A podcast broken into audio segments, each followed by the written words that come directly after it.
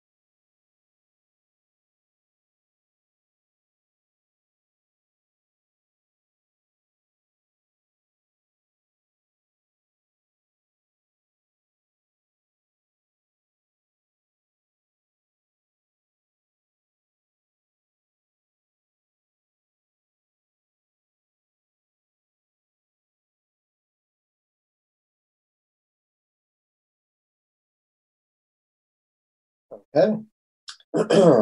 Welcome to the Wednesday, May 18th, 2022 electronic meeting of the Ann Arbor Transportation Commission.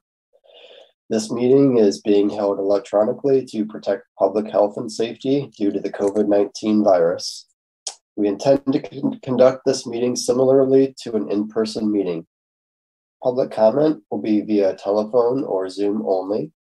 To speak during any of the public comment opportunities, please call 206 337 9723 and enter meeting ID number 960 2232 8200 or join via the Zoom link. This information is also available on the published agenda in the public notices section of the city website and on the broadcast of this meeting on CTN channel 16, uh, AT&T channel 99, and online at www.a2gov.org slash watchctn. All right. Uh, so with that, uh, by the way, I am uh, acting as a meeting chair tonight. I think uh, we expect um, the real chair Kleinman to uh, maybe join us a little bit later in the meeting, but that that's why I'm I'm starting off. So with that, um, I'll ask Raymond if uh, you could do roll call, please. Very good, thank you, Brett. Um, so I'll now call roll. I will note that I have received regrets from Commissioner Margolis that she will not be able to attend. Uh, and actually, if memory serves me, I think uh, Councilmember Briggs also mentioned that she might not be able to make it. And then, as Brett mentioned, uh, Molly Kleinman might be running a little late as well. Um, so with that, I'll jump into roll. Uh, Commissioner Boland. Here, calling in from Ann Arbor. And yes, thank you as well for the reminder to note where you are calling in from. Um, Councilmember Briggs is absent. Uh, Commissioner Brogan. Here from Ann Arbor. Commissioner Hatamaki. Here from Ann Arbor. Commissioner Hall. Here from Ann Arbor. Uh, Commissioner Kleinman is absent for the moment. Uh, Commissioner Lee. I am here from Ann Arbor. Commissioner Smith. Here from uh, Scioto Township. And Commissioner Wanenkoff appears to be absent at the moment. Um, Commissioner Hess is here. Commissioner Hutchinson. Oh, here from Ann Arbor. Sorry, uh, Commissioner Hutchinson. Here from Ann Arbor. Uh, Lieutenant Mike Sherba. Here today from Tyrone Township. And Commissioner Stupka is absent. Uh, we do have a quorum, uh, which is seven voting members, and I believe we're, we're six voting members, and I believe we have seven. All right, on to approval of the consent agenda. There are three items on the consent agenda, including an updated version of the bylaws we approved back in March. Are there any modifications to the consent agenda? And if you could please, uh, I guess you could raise your hand physically or use the virtual hand raise thing, but um, uh, for the rest of the meeting as, as well. So are there any modifications to the consent agenda? Okay, seeing none, is there a motion to approve the consent agenda as presented? Motion by uh, Julie, seconded by Megan. Okay. All those in favor of the motion, uh, please raise your hand. Okay, all those opposed, please raise your hand. Okay, the agenda, the consent agenda is approved. Okay, now we'll move into the public comment section of the meeting. This is an opportunity for persons to speak for up to three minutes. Uh, again, please call phone number 206 337 9723 and enter meeting ID number 960 2232 8200, or you can connect via Zoom as described on the agenda at the top of the agenda. City staff will select callers that have raised their hand one by one by one using the last three digits of your phone number or the person's Zoom ID. In order to electronically raise your hand, uh, in order yeah, to electronically raise your hand to indicate your desire to speak, please press star nine on your phone or select the raise hand button in Zoom. You will hear an automated announcement that the host is allowing you to speak. When speaking, please move to a quiet area and mute any television or background sounds so that we may hear you clearly. Please state your name at the beginning of your comments. Uh, okay, uh, Raymond. Very- uh, yep. Yes, very Hi, good. can you Brett. guys hear me? Yes, uh, Josh, you've been unmuted. The floor is yours. You have three minutes. Okay, thank you. Uh, hello, my name is Josh Lurkey. I wanted to call about some of the bike infrastructure that's been going in.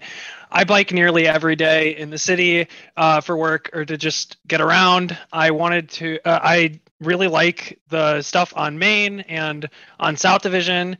Um, I use those pretty much every day of the week, every other day, depending. Um, I'm calling about the buffered lanes, specifically the main one, Plymouth Road. Uh, and I know I looked and saw that they're considering, or you guys are considering buffered lanes for the South State redesign. I don't know how far that is along, but um, I like the buffered lanes quite a bit, but especially on Main, the buffered lanes can be frustrated drivers like to use them as turn lanes. Uh, at the end of the day when traffic's backed up i've had people behind me i've had people come in like towards me i've had people in front of me. And then uh, specifically south of madison um, there there's usually cars using them as loading zones. Like i don't think i've ever seen that not blocked.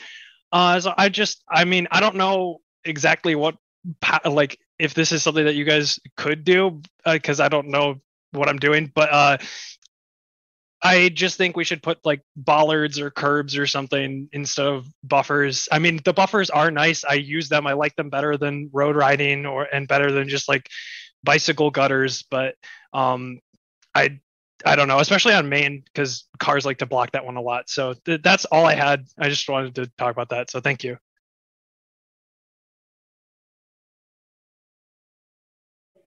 Thank you, Josh. Um, as a reminder, I do have some other callers, but none of them have raised their hands. So uh, if you are attending the meeting and hope to make some comments during public comment section, now is the time to do so.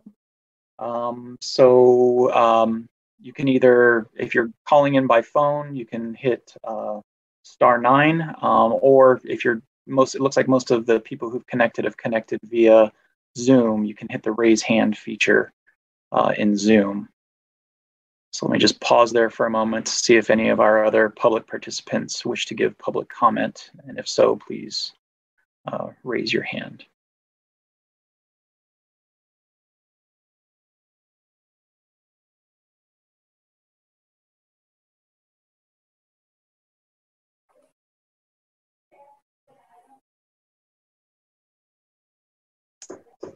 All right, Brett, I'm not seeing any others raise their hand at this moment. So um, people on the people on Zoom have the uh, authority to raise their hand.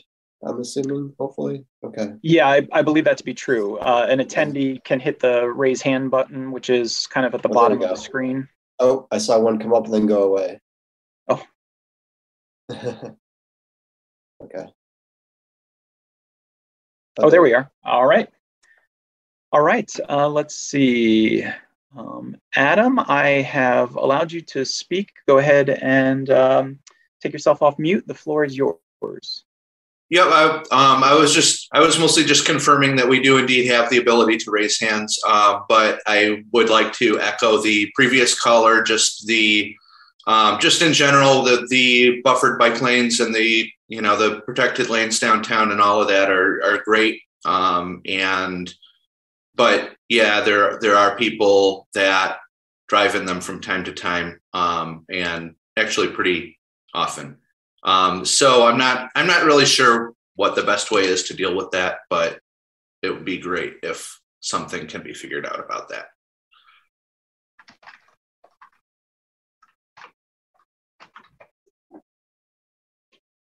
Very good. Thank you for that.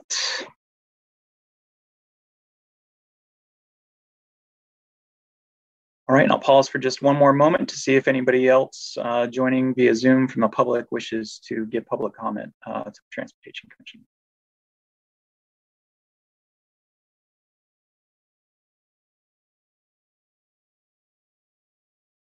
All right, Brett, I'll turn it back over to you. Oh, um, actually, I did want to make uh, a couple quick announcements, maybe. Um, so first, there were two additional public written comments that came in um, after the agenda was posted. So I did put those online today. So if you opened up the packet on Friday, uh, or I guess it was Saturday morning when it posted, uh, you would have seen only three public comments. Um, but then uh, there were five that are uh, there today. Uh, the two new ones are about Platt Road crosswalk upgrade and M14 Barton Drive uh, and a public meeting opportunity that's coming up. Uh, and then another thing I just want to mention generally is um, the, the, Transportation Commission has its own email, uh, transportation commission at a2gov.org. there was some technical difficulties that we experienced with that inbox. Um, IT is investigating what may have happened. Uh, we don't think we lost any emails, any emails that came in. Um, but if someone did make a written comment to the Transportation Commission and you don't see that in the packet, uh, please resend that to us and we'll be sure to share that with the Transportation Commission. Um, it looks like the inbox is working well now and, and is working appropriately. So we don't, we think the problem is fixed, whatever it was. But I did just want to underscore that in case something fell through the cracks. So thank you. Okay, thank you. And thank you to the commenters. Uh, I think with that, we'll go into the uh, uh, first business item for the evening, which is uh, proposed amendments to Ann Arbor City Code, Chapter 55, Unified Development Code related to parking requirements. As commissioners may recall, parking issues have been identified in our agenda policy. Wu has given periodic updates on the work of the City Planning Commission related to proposed parking regulation changes. This evening, we have Jeff Kahan from the Planning Department to review those proposed changes. Staff is looking for a recommendation from the Transportation Commission on this item. Um, so I think first we'll um, listen to the presentation, right? Yep, Jeff, the floor is yours. Thank you, uh, and and thank you all for for having me. Delighted to uh, be here to give you a little bit of background to these proposed amendments, and then answer any questions that you might have. this particular um, package of amendments is part of a, a long history of uh, the planning department um, proposing amendments to um, our our parking code. Um, I, I, worked on uh, amendments to bicycle parking back in 1994, 1995. Um, we made major changes in the late 90s, 1999, 2000, 2001 um, by um, reducing, substantially reducing our vehicular parking requirements for office, retail, lending institutions, and medical dental offices, and imposing maximums a maximum amount of parking for the first time. A few years later, we shrunk down the aisle width requirements for parking lots.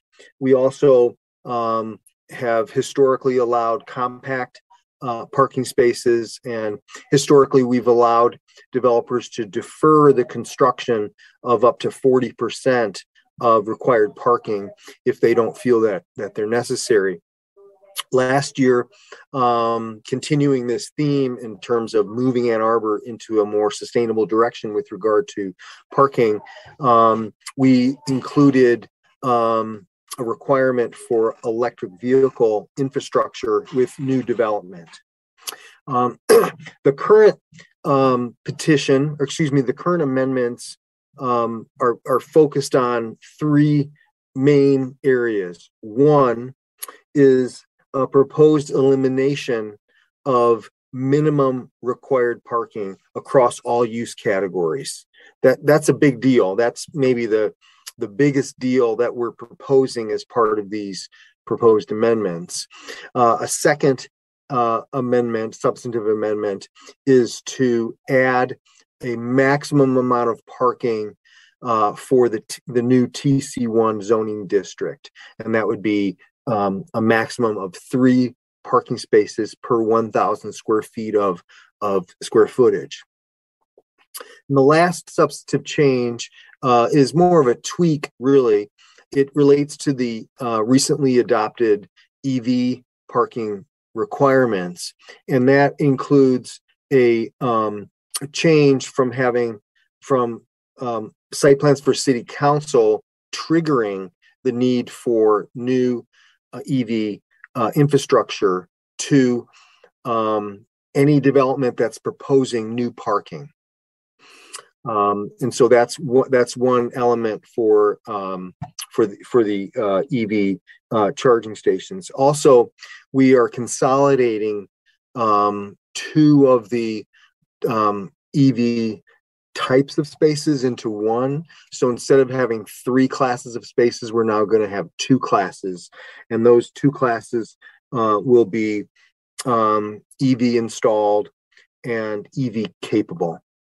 Uh, so those are the major substantive changes that are being proposed. Staff use this opportunity to also try to clean up the document, try to create, uh, try to simplify it, um, create some charts in, in, instead of narrative. Uh, those are not substantive changes, uh, but the three substantive changes are um, the elimination of minimum parking requirements, um, the the new maximum parking requirements for the TC1 district and the, the tweaks regarding the EV um, uh, parking requirements. the overall intent of these changes, particularly related to the elimination of the minimum parking requirements, is to reduce unnecessary imperviousness um, that we've we've seen in lots of parking lots around the city. Um, we also want to incentivize new residential development, and um, there's is the belief that if we reduce those parking requirements, we might be incentivizing um, maybe greater density or new development that otherwise might not be proposed. Uh, we also believe that re- reducing the or eliminating the minimums will help land be developed more efficiently. And then lastly, we like the idea of supporting transit because we believe that um, there's a big interest um, in Ann Arbor to to to move people away from single occupant vehicles into other forms of transportation and we believe that reducing the number of available parking spaces might incentivize uh, residents to take alternative modes um, we also believe that these proposed amendments are consistent with the recommendations in our land use master plan as well as the A2ZERO plan for carbon neutrality.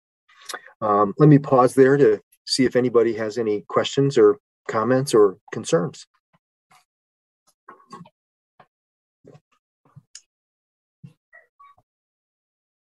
I think first I, I wanted to note that um, Chair Kleinman is here and present. So if you like, I can hand over, um, you know, all, all due authority to her. Yeah, um, Got it. Thank you. Okay. Sorry,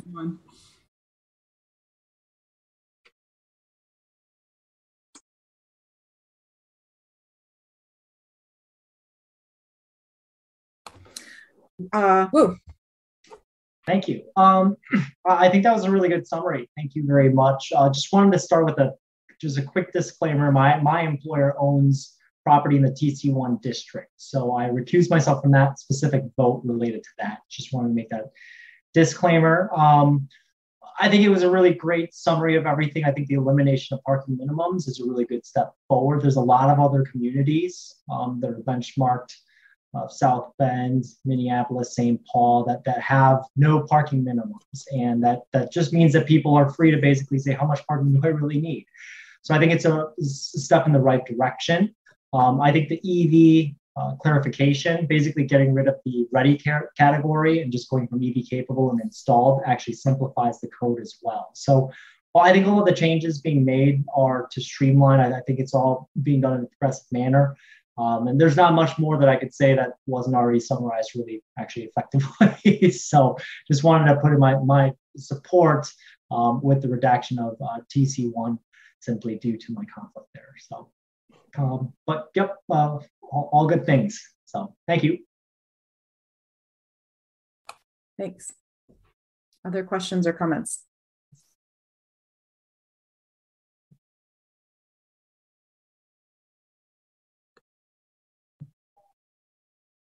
All right, so this is before us for a vote today. Um, if there really aren't any other questions or comments about any of this, I think we can move straight to the vote. I'm going to pause again. I know we're a smaller group now because we've had some people cycle off. All right, so um, do I have a motion to recommend approval of the proposed amendment to the Ann Arbor City Code Chapter 55 Unified Development Code related to parking requirements as presented? Um, Brett, and seconded by Megan. Um, all those in favor, physically raise your hand. Um, all, are you abstaining? Yes, I'm abstaining. Yep, sorry. Just we'll get, respect the TC. We'll get we'll get there. Give me one sec. So all those in favor? I'm seeing almost everyone. Yes. All those opposed? And uh thank you, Brian. Any abstentions? That's your turn. Awesome. All right. motion passes. We are recommending approval of um, these changes to parking requirements, which is great. Very exciting. Um, that was a vote for, not a vote against. Sorry. Yeah um, mostly for one abstention. Uh, so yeah, we're we are ready to move on to the next item. This is great. Uh, do Thank we know? All. Uh, thanks so much. Do we know when this is going to come to council? Um, I'm intending to register it tomorrow. Um, that means maybe five to six weeks out. Okay. For the for the first meeting. Mm-hmm. Cool. Thank you. Great. Great. Thank you all. All right, next up is another action item, the division cycle track parking removal. So the city's evaluated the possibility of extending the cycle track on division farther to the south from Packard to Hoover. Uh, and we've got Cynthia Redinger from City Transportation Engineering to give an overview of the project. Uh, and this will be this will be another item where we would need to choose to make a re- recommendation or not to remove the parking. Um, parking removal requires city council action. So take it away, Cynthia. Thank you, Commissioner Kleinman. I have a, a short couple of slides just to help everyone um, follow along on what um, what we're talking about as we are moving through here. Okay, just want to confirm everyone is seeing the slide deck. Thank you. All right. So, uh, a little bit about how this project came before you. Um, in 2019, the city resurfaced Division Street between Packard and Hoover. And as part of that project, we looked at how much street width we had out there and what we could possibly do with that street width to create a continuous cycling link along division. So at that point in time, we were able to fit uh, parking on one side of the street and you know a, a, northbound bike lane the whole way and you know as we were looking at the section that is north of hoover we figured it's only one operating lane and it's really really wide so we wanted to find a way to narrow that area and um, create a little bit of traffic, um, traffic calming, speed management for the for the residents that were there and and to provide a, a more comfortable cycling facility, particularly as that is a, a steep uphill section, and we wanted cyclists to feel comfortable as they were traversing that area. So at that point in time, we determined that we had enough width to put in the floating parking that is out there currently. And uh, that was implemented. So that happened in t- 2019. And a lot of things have happened since then. So as it was in, it was installed, and then we had um, some some concerns that came out of that. So we were making continual touches with a, a, core group of stakeholders within the city monitoring how it was performing. Particularly, um, the Ann Arbor Fire Department had some concerns about a few of the turning movements. We were able to tweak things for them. Um, but some ongoing concerns were the fact that um, motorists were having difficulty with this section um, and that we didn't have any vertical elements in there. And also, there was continual confusion about um, solid waste and how solid waste was being retrieved. So we were trying different things and staying in touch with staff on on those matters. Um, through 2021, we had a lot of things that were going on. We were continuing to work with that stakeholder group. First Street, the First Street cycle track was completed. And then we also had um, some work that was going on on William Street to implement um, a, more solid barrier in the cycle track that was there. The two, and then also the two-way cycle track was installed on division between Packard and Catherine. And in one of our routine touch meetings, we were having a conversation about how that new cycle track was going to be entering into where this section is and how that was going to be handled. And we were discussing with all the internal stakeholders about whether the design was going to work for um, everyone that was there. And one of our internal stakeholders asked, could we just continue the cycle track south? And so transportation staff looked at it and we thought that that was a logical link and a good way to bring um, that cycle track to a better um, sort of ending place as far as the network goes. So we worked on that throughout. Um, you know 2021 and then in 2022 we went ahead and we've we've gone through and we've done public engagement on this and um, now we are bringing this forward to you all. So a little bit about our existing conditions. Uh, so this these cross sections are set up for looking southbound. And I want to point out here that this particular cross section is for um, the area between Cross and John. And the reason it's such a short area is because we do have a little bit of variability in how this cross section is laid out between Packard and Hoover because it does narrow north of John Street. And so we do lose the parking on the west side of the street. So as you're looking at that, that would be on your right side. So this shows we currently have our um, our northbound bicycle lane.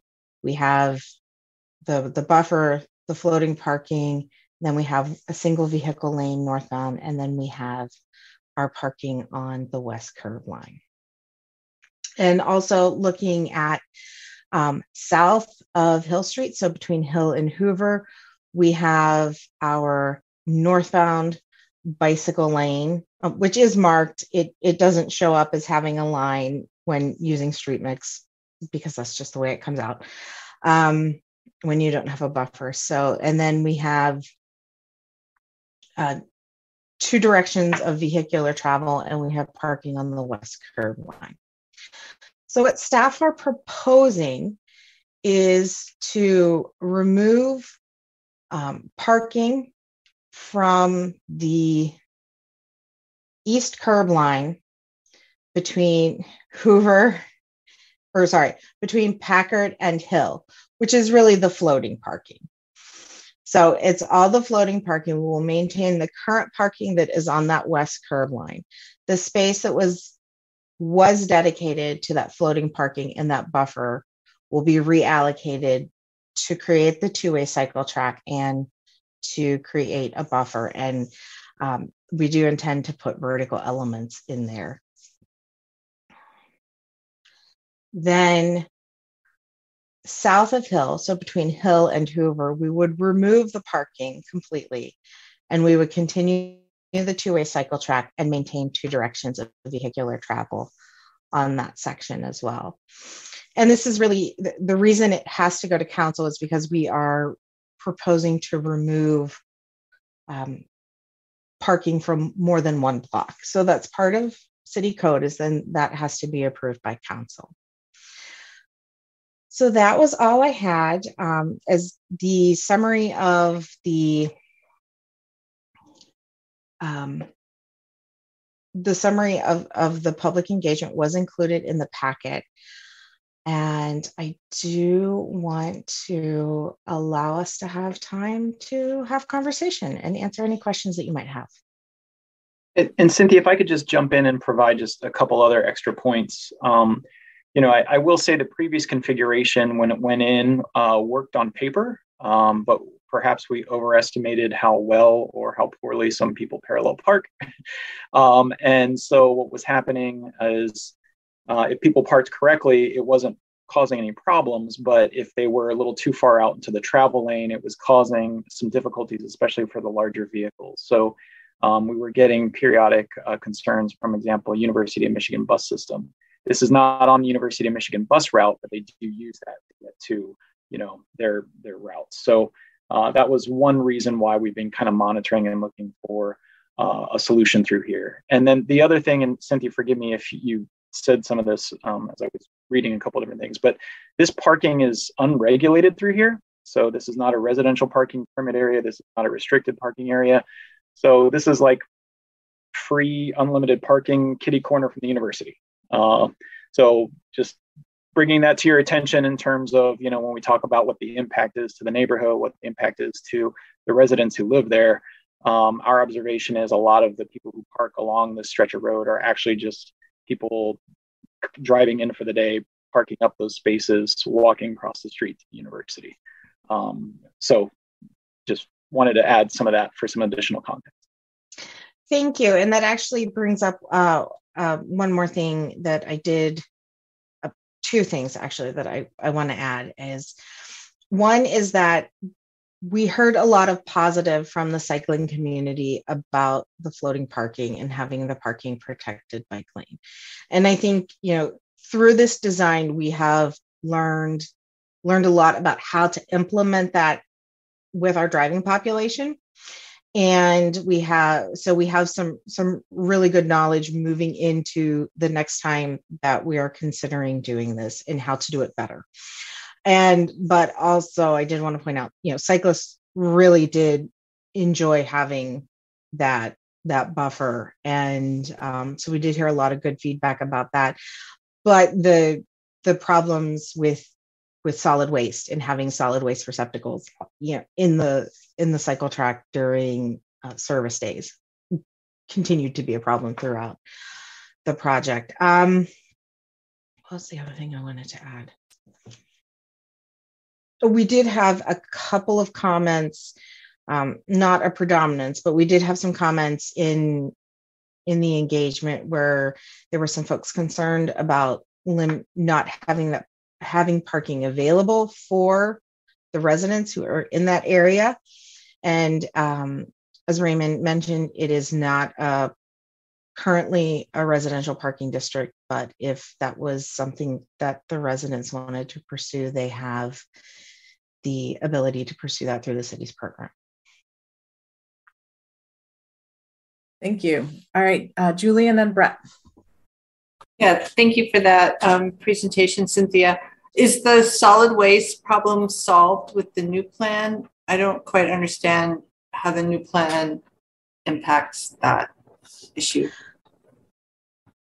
So what um, what our our staff have found is that in our other areas with with the two way cycle track, the that that buffer area, whether it is more of a, a solid concrete that like that has gone in on First Street or has subsequently been installed on William, or when you have, you know, the paint and post buffer, you have a more room for the carts to sit, and it's a very easily defined designated place for the carts to sit.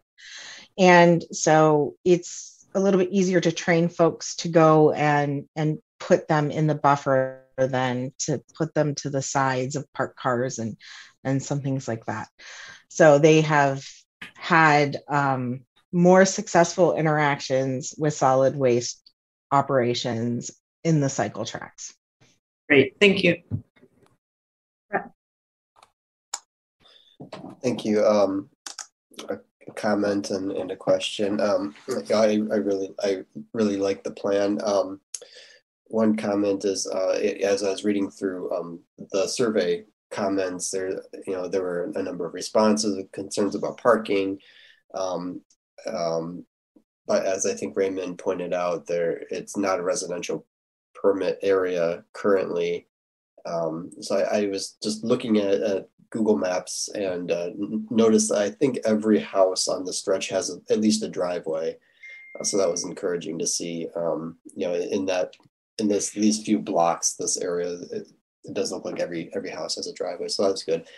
Um, the question is, how um, will this be integrated at the the north and south end with the existing division uh, to, to cross Packard?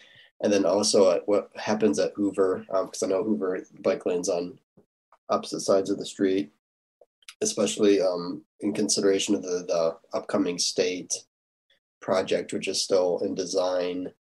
Um, and also in, in light of one of the public comments we got tonight, which uh, raised the significant concerns about the crosswalk um, crossing division at Packard. So I guess that's kind of a big question about the, the two ends of what's happening. I'm going to start, and if I miss one of uh, one of the responses, make sure you remind me of that later. Um, so I'm going to start with the um, the way it ties into the existing cycle track at Division. So transportation staff worked with the DDA's design team to make sure that the design of where the cycle track is currently ending uh, would work however we end up moving forward. Our hope at the time was that we would be able to um, continue the cycle track to the south. And so we really designed with that in mind. Um, but if it is not able to proceed forward, then it is the design is also acceptable. There will need to be some some additional work up there, some pavement marking work and things to make sure that it, it's very clear that a vehicle cannot enter that area. Um, but it was designed to accommodate a continuation of the cycle track. Uh, you know, as far as the intersection of Hoover and Division and how how that will be handled, uh, we do not have that design finalized at this point. So we will be doing an operational and safety analysis at that intersection and determining how exactly we want to handle that, that intersection. So that is not complete at this time. But you know, we are acknowledging that it is it is likely to become a very busy, you know, very busy cycling destination. So we will take that into account when we run our numbers. And usually for something like this, we would see the design, right? Like the we're not there yet, but it would probably come back to the commission at some point. Yes. No. Yeah, I think it could. Raymond. Yeah, we're happy to give you an update. I, I mean, my understanding is, you know, we we will extend kind of the cycle track BC on division north of Packard, further to the south, all the way to Hoover. Uh, it will be protected, as Cynthia mentioned. Um, so we're happy to share kind of that design. Um, it's it's probably more of a. I think we're going to be doing all this in house, if I remember correctly, Cynthia. So it's probably more of a, a informal design um, as opposed to you know a full plan set or something like that. But uh, we can we can provide that. Great. Other questions or comments?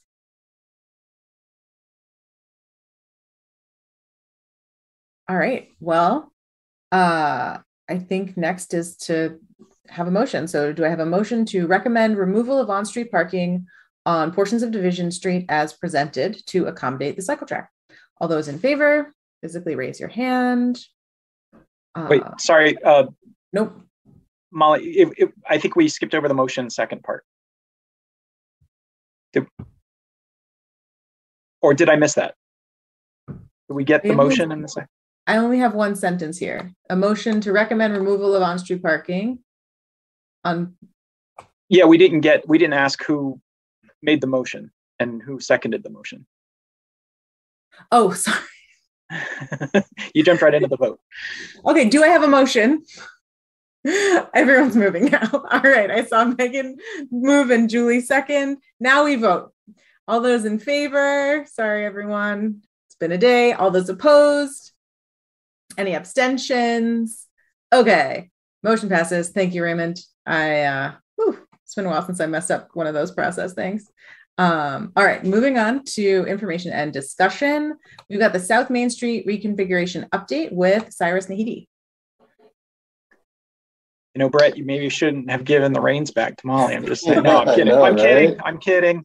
I, get, I can appreciate uh, for both of you and for anyone else that uh, little kids in the background probably don't help things. So I, as cute as they are, and as much as we appreciate them, I can. We're all willing to. We're all we're all willing to uh, cut uh, cut everyone a little bit of slack uh, with the uh, procedural minutia. So. Okay. Yeah.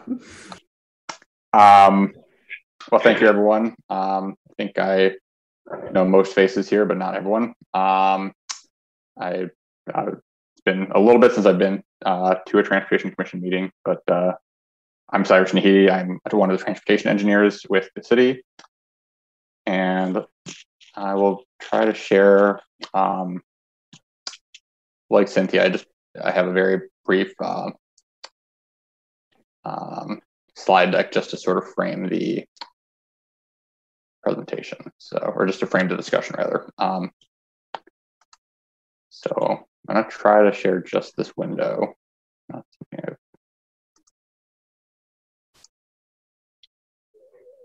Are you all seeing South Main Street pilot as? Yes. Okay, great. But Cyrus, if you could switch it over to presentation view, because right now it's just the format. Um, I have a I have the PDF open, but let me see if I can at least make it full screen or something. Um, yeah, I think under view there's a no, full screen mode is not an option.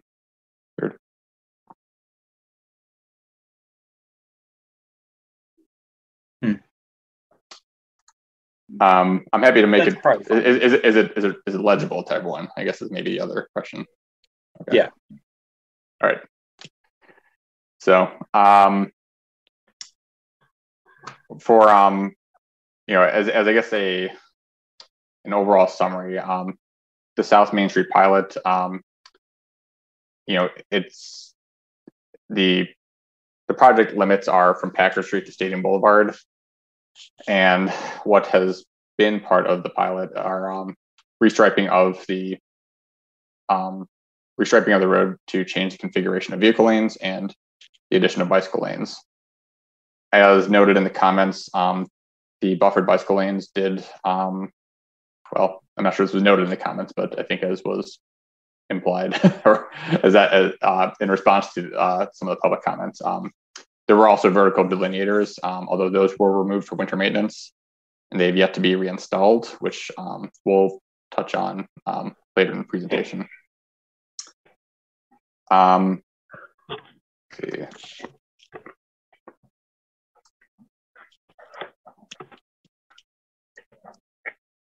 Okay. So um, I'm repurposing this presentation since a lot of uh, work really for this um, went into the analysis and memo. Um, some of you might recognize that this is really just the slide deck from the engagement um, that we uh, put forth this spring, um, but um, with those a few minor changes. But we're not actually at pilot project outreach. I suppose in a sense we are. The outreach is done. We are, uh, but we're in communication mode, I suppose, with uh, commission and um, and after this council. But for some history on the process, in 2018, there was a technical review of this um, lane reconfiguration. Um, a number of other road reconfigurations have also been analyzed. Um, this was always a trickier one because of the higher volumes of uh, vehicle traffic, but it, it did undergo a similar review. Um, in 2019, a few um, updates, uh, the transportation plan, um, including the mobility and Ann Arbor fact, uh, fact book, the um, bicycle open house as part of the plan process, and then um, our draft transportation plan at the beginning of 2021. So, um, in later in 2021, um, uh, the Healthy Streets um, project outreach began.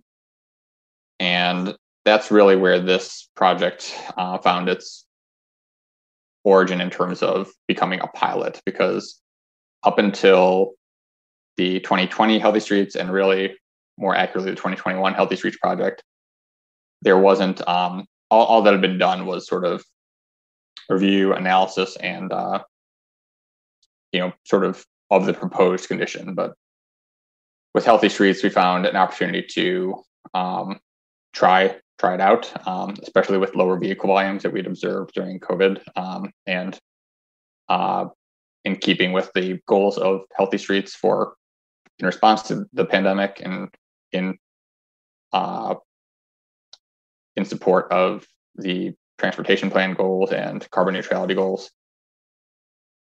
So throughout 2021, there was um, the process of getting healthy streets um, off the ground and installed. Um, so as you can see with this bullet point, outreach began in the spring.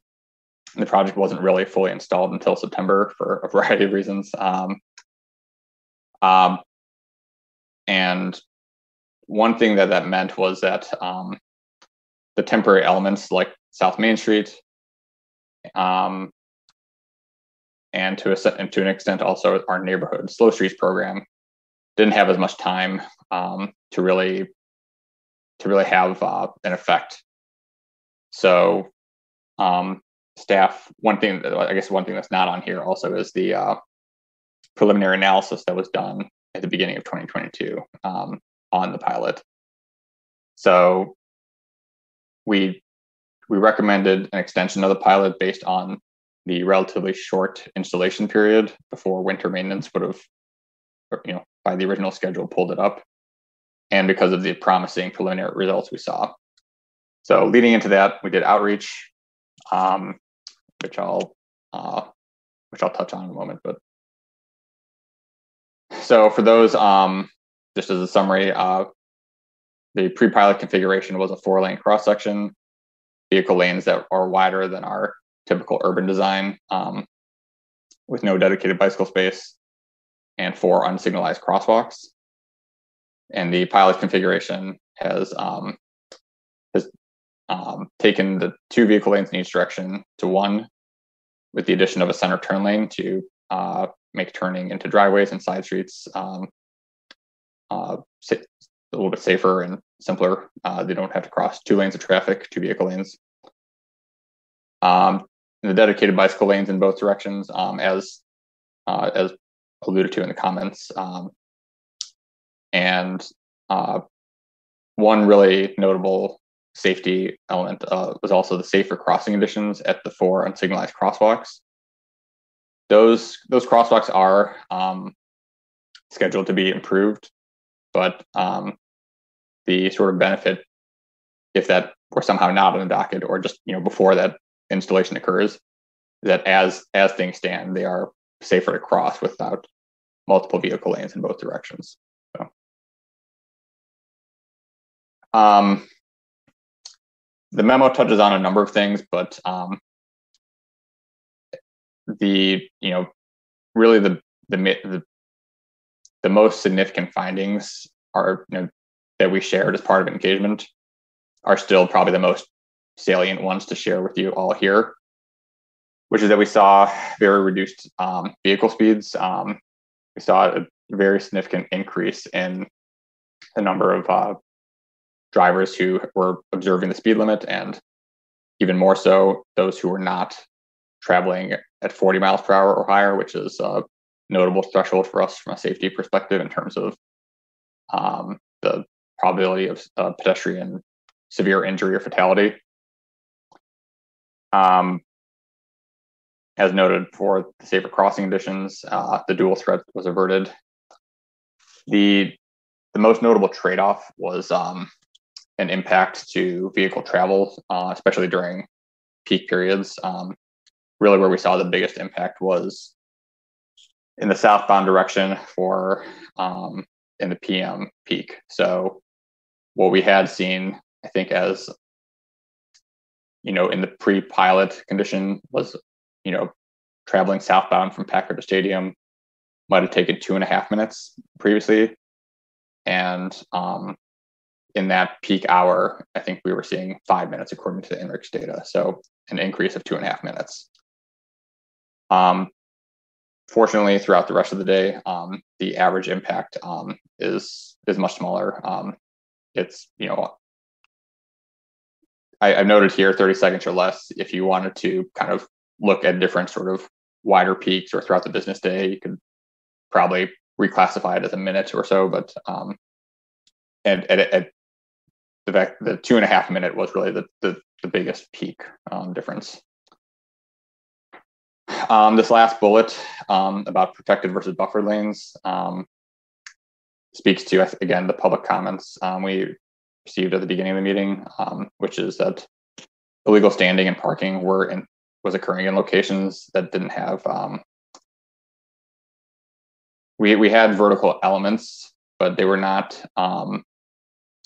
There were enough gaps in the uh, between the delineators to uh, allow for standing and parking. Um, and I think, as noted, the the most notable block was, is between Madison and Mosley, where there's two large uh, apartment complexes.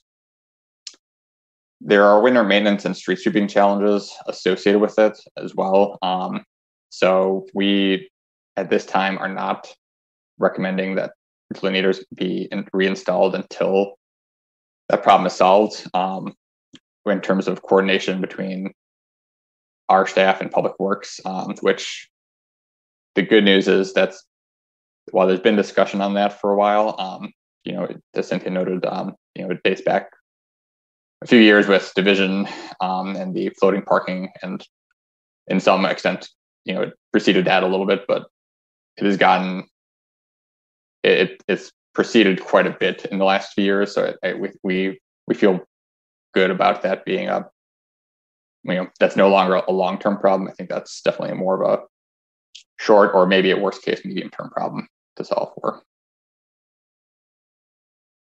Um, and then just briefly touching on the unsignalized crosswalks. This is a related project, but not um, specifically part of this. Uh, we are planning to install um, positive contrast lighting has already been installed at Davis and Hoover by DTE. Um, the, the RFBs and the remaining locations will also get streetlights that are city owned. So all that work will kind of go in at each crosswalk together. The um, the um, the biggest challenge in terms of coordination is the Main and Keech crosswalk because the right of way is very constrained there. So um, there'll be an impact to the university's property.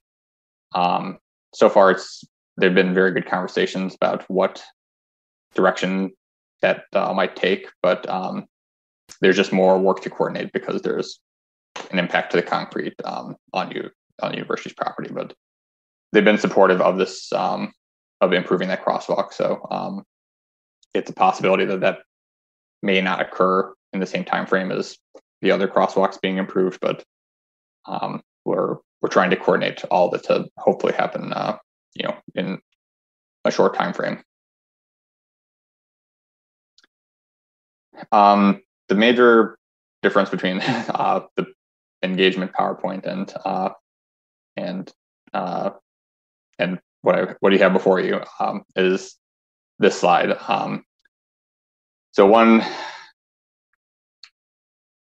staff have been working sort of internally and with um, with the ride and kind of going in a few iterations to try to solve for some of the operational challenges we, we saw and some a number of those comments a number of those observations were supported by feedback and comments we received as part of engagement. So that that largest travel time difference I noted about the southbound um, travel. Um, unfortunately, there's there's a little bit less we can do with that. We've been able to make some signal timing changes that we, and we're hopeful that we can make some difference. But one operational change that we we feel a little bit more confident in is that um, in the northbound direction um, at Main and Stadium, we have um, seen and heard about uh, queuing um, south of the Main and Stadium intersection because now it's a through lane. Um, it used to be two through lanes. So the merge into one through lane occurred south of the intersection. After looking through it, uh, discussing as, as, a group, and um, doing some analysis, we realized we had a little bit more road width um, north of the intersection than we'd realized. So we're we're going to um, we're looking to change the merge condition so that um, it would occur north of the intersection. So now it could be there could be two vehicle lanes going through um, going northbound at the at the intersection, and then they'll be merging, you know, shortly thereafter in the intersection. Or so the, the the good news is we have enough road width where this is probably a little bit hard to see on here, but um, we do keep the northbound bicycle lane um, throughout. Um, southbound would remain similar to how it is right now in the pilot, which is, um, you know, one southbound through lane opening up into two with, but uh, sort of higher conspicuity shared markings. Um, but we, um, this is this is sort of the biggest change we are working through. Um, and we expect that to have a, a big impact to queuing, um, especially for the rides vehicles, because we we'd heard that um, you know that was impacting their their operations for vehicles trying to get uh, northbound through that intersection. There have been some other signal adjustments at Main Stadium as well, um, so we've seen some of that already installed, and the feedback and observations so far have been positive. Um, there may be some some you know lower hanging fruit with main and Pauline and signal adjustments, but we're still in the evaluation phase on those. Um, so that's all I have. Um, the memo has a, a, a, fair amount more detail. Um, I'm happy to go through it in a little bit more. Um, if there's any questions, I guess the one thing that I didn't add a slide on is that because engagement has been done since most of this deck was put together, um, we did get a lot of engagement on this project. um, we got, you know, I want to say 1,400 responses. Um, and it was an interesting cross section of both how sort of our multiple choice answer questions were answered and also the, the free text responses. Um, there was a lot of support for the project. There was you know, there was also a lot of, you know, confusion or, you know, outright frustration with the project. Um, but, um, you know, compared to some work we've done in the past, um, you know, it wasn't quite the, we, we, we've definitely, um, the 2021 Healthy Streets was certainly an improvement over 2020. Um, we, uh, we received, you know, much less, um, you know, kind of even outside of this engagement that was collected for this, the sort of temporary to permanent uh, question part, for that part of the project. Just when the Healthy Streets project was installed at all for 2021 compared to 2020, um, we had uh, we had a lot less feedback about 2021, which um, typically is uh, a good sign because um, we do hear a lot of feedback from our frustrated, uh, you know, uh, public. So,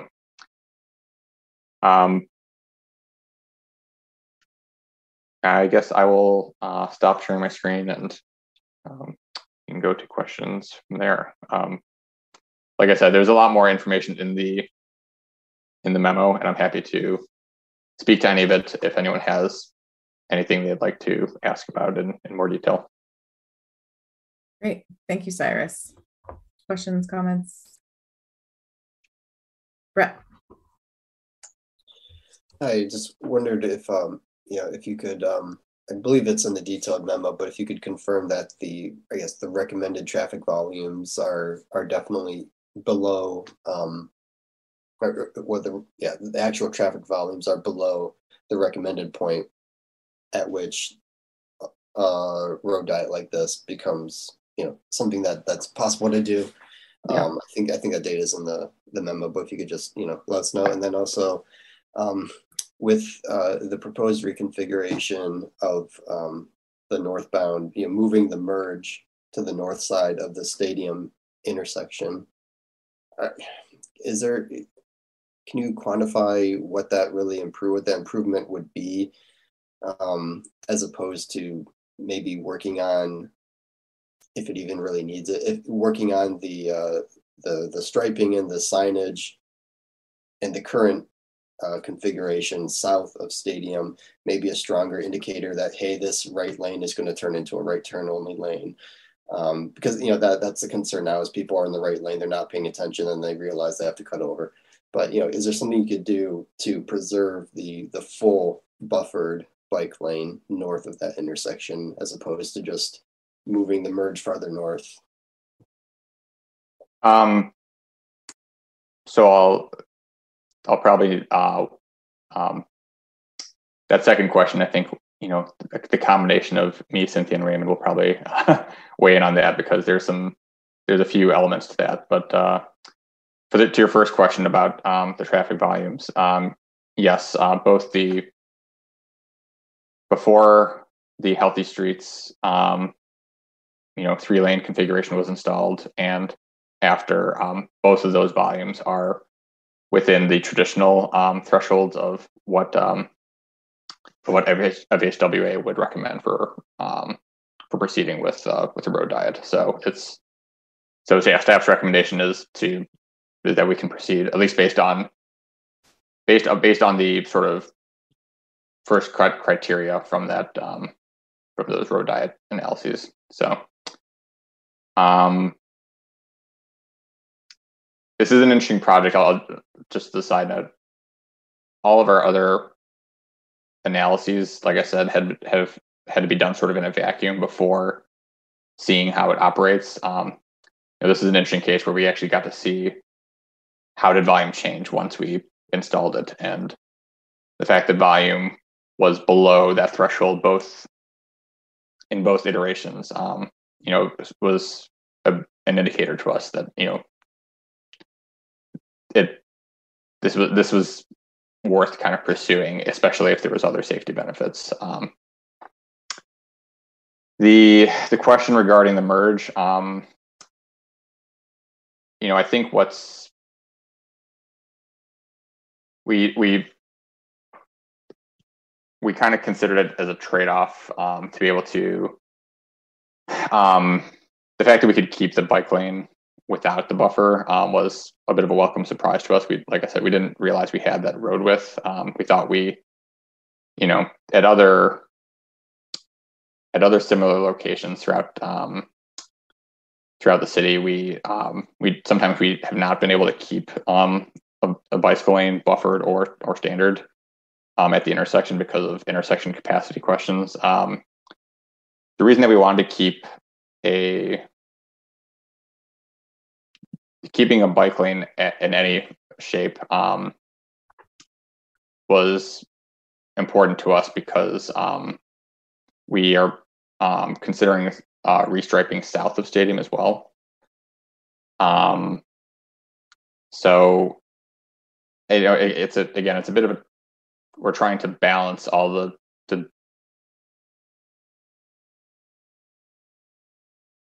I think the issue with better signage or pavement markings um, is that at the end of the day, even if we could communicate that well to all users, it would still be impacting transit, um, which is you know kind of not aligned with our transportation plan goals. Um, So- we're Sorry, I just wanted to jump in here. The southbound bike lane goes away and becomes a sharrow in this plan, right? Yes. And if we kept the merge south of stadium, would we be able to keep that bike lane on the southbound side? or is that going to be a Sharrow no matter what? Um, we we wouldn't be able to keep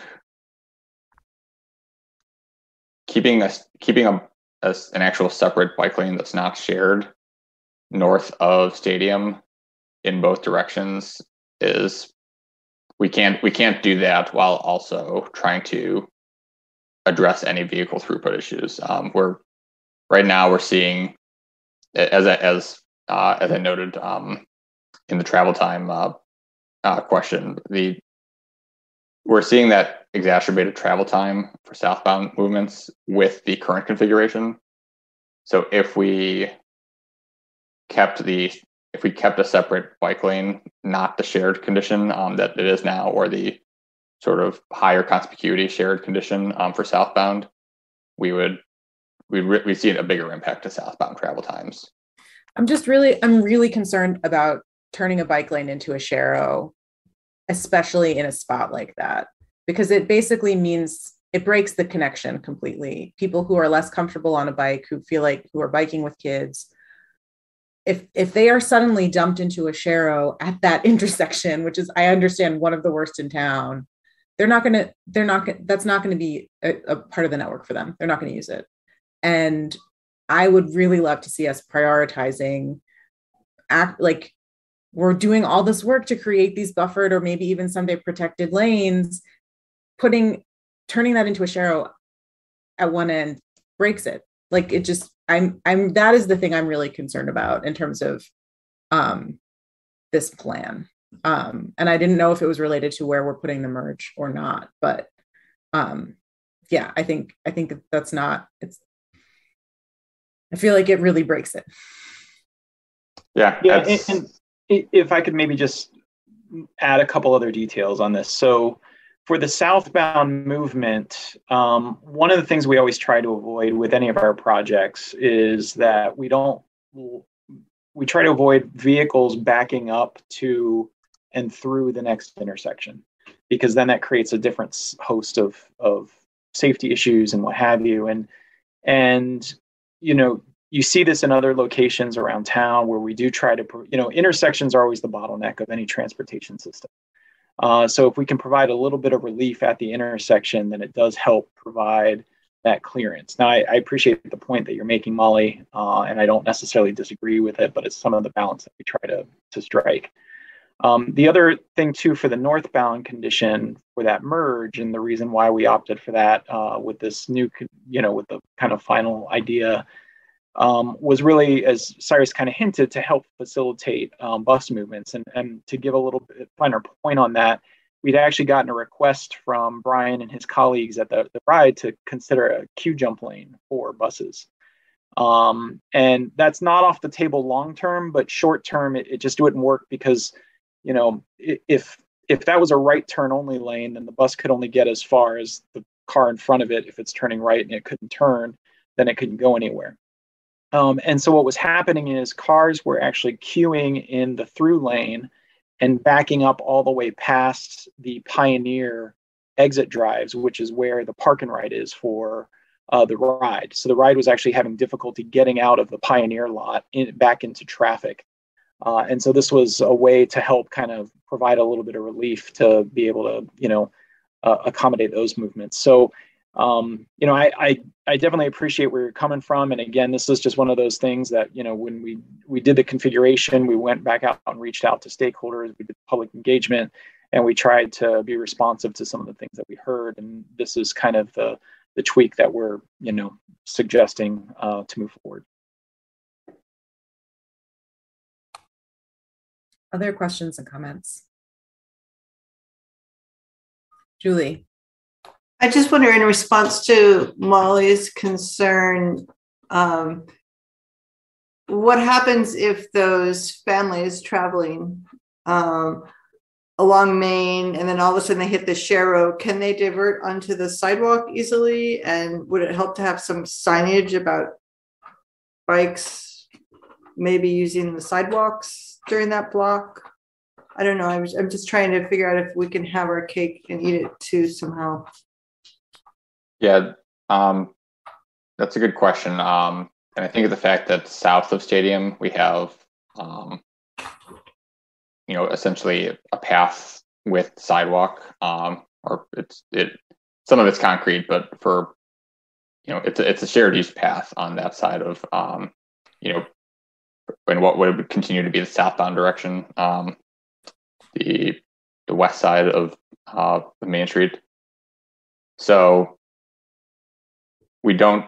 It's it's not at that level. It's it's not that width and level of facility north of Stadium for that block. Um, you know, between Snyder and Stadium, but um, we I think we can go through. Uh, there, I think there are some elements we can consider about how to encourage and notify um, users that that is an option because it is it is legal from the city perspective to ride on the sidewalk, of course, and then you know I think it's just a, a matter of because that's currently the bike facility that exists south of Stadium. Um, that's uh, you know trying to strengthen that connection, even if it's not in the road. Um, you know, is something we would consider. So. I wonder too about um, adding a adding a mid block curb, curb cut or something, depending on where that sharing starts, so that people can ditch when they realize that they're going to be stuck with cars.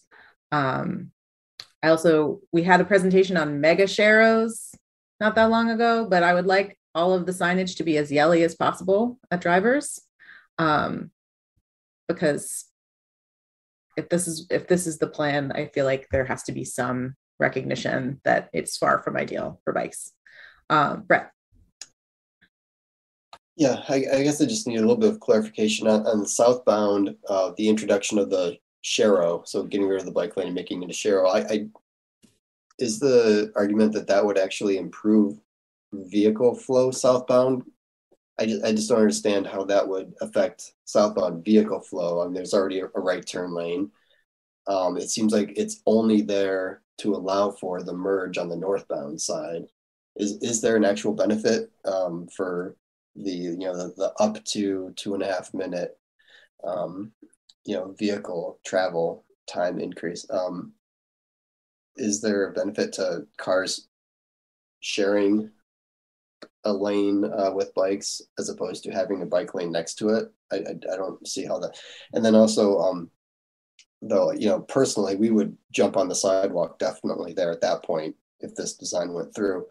But um, just keeping in mind that the the drip house coffee um, place on the corner there, that's it's a really tricky area because the that's one of the businesses where the parking lot and the sidewalk are all just one big massive area and there's cars constantly backing and doing eight point turns and stuff on the sidewalk and that's not really in a great sidewalk environment either. Um, so i just wanted to point that out. It's like this and the uh, the only other um, Sharrow or bike lane turning into a Sharrow area that we deal with is, is on Hoover as Hoover approaches state. And in that area, as you're riding along the lane on Hoover, you find yourself in the Sharrow situation, but the, the curbs are so high to get up onto the sidewalk at Hoover. Now you, you, you can't get up on the sidewalk and you're, you're stuck in the Sharrow. So just in these two cases that come to mind where you find yourself going from a lane into a Sharrow, either you can't get up on the sidewalk or the sidewalk is in this parking lot area. It's just not a great environment either. Um, Sorry, my, my, my question, my main question is how does southbound yeah. into a help southbound vehicle travel?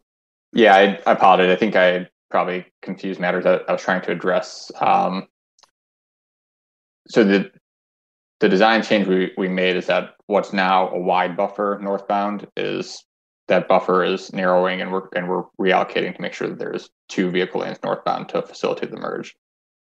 What I think I was responding to was the question about whether excuse me, um, whether space could be reallocated differently to allow for a dedicated southbound lane. So my my point was just that if we were to reduce the vehicle capacity southbound further by making a dedicated southbound bike lane at the expense of vehicle lane, then that what's already sort of our worst travel time impact would be further exacerbated.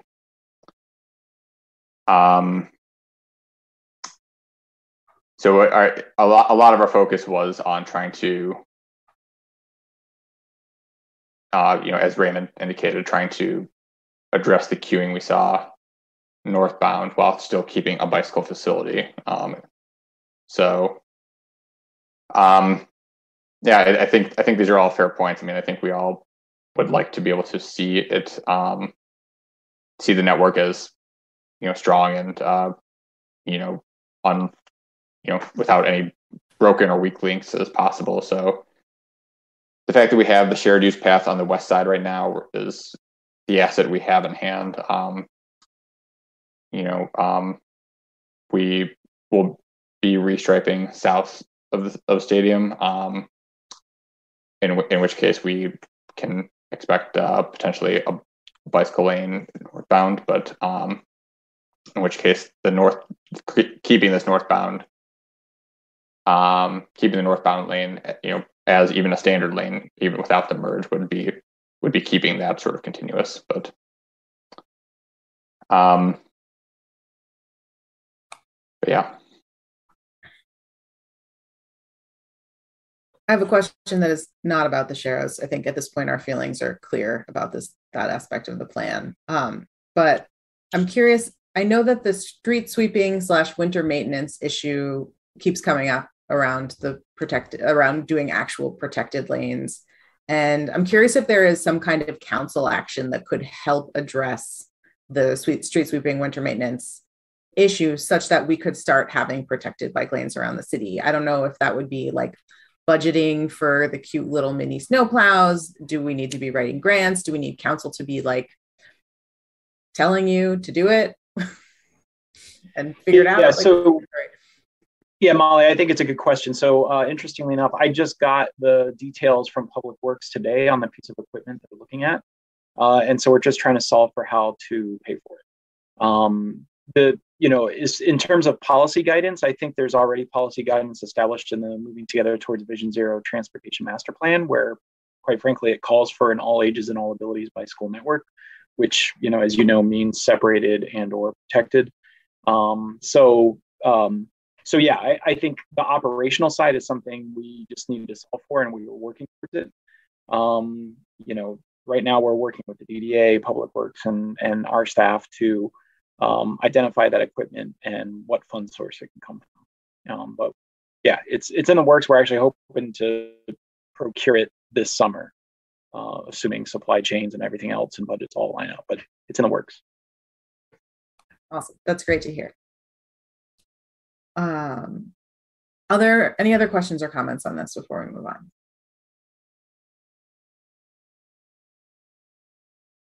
All right. Thank you, Cyrus, although I think you're here for the next one too. Uh, so next up, we're going to have a conversation about pedestrian accommodations at signalized intersections. Uh, so at our last meeting, there was a suggestion to consider pedestrian recalls, no turn on red downtown, and other pedestrian features at intersections. Uh, and so Cynthia and Cyrus are going to give us an overview presentation of these measures, as including different considerations and trade-offs. This is sort of building on that policy conversation that we had about like policies we, we would be interested in asking for around, uh, and there were a lot came up around pedestrian safety at specifically at intersections. Um, so go ahead.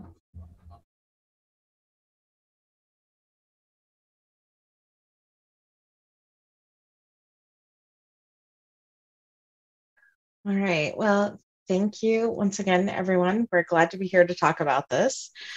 And um, I just want to make note of the fact that um, this presentation was developed by all three of the transportation engineers. It's just Cyrus and I who are here um, presenting this evening. And Cyrus doesn't get much rest because he gets to go first.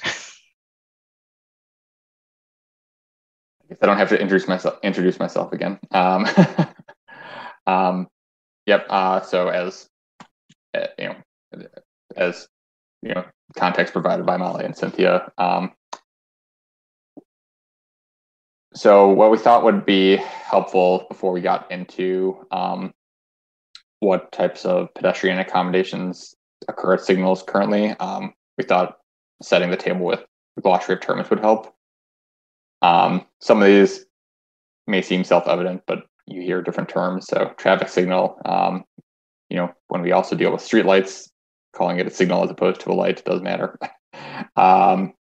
um, that's the entire system of equipment, not just the um, not just the you know, green, yellow, red signals themselves, but the the cabinet that's uh, or you know the the mast arms holding up the the signal lights. Um, or in some cases, as we will get to, we have uh, span wires holding up our equipment. So that that signal really refers to everything, um, including you know pedestrian actuation buttons if there's if that exists as well.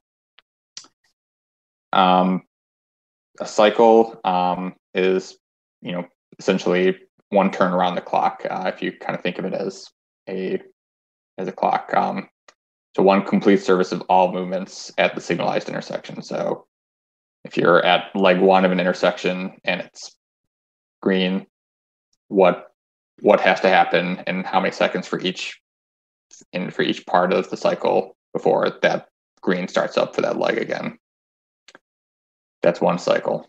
Um, the phases, uh, those are the um, sort of sub parts of the cycle. The each is a service of a specified movement movements. Um, so it could be a, a, phase for northbound and southbound movement, and a phase for eastbound and westbound movement. That's sort of the simplest type of traffic signal. And then there would be, you know, in in a case where we have you know pedestrian signals as well, there would just be the sort of a com a pedestrian signalization to go along with that.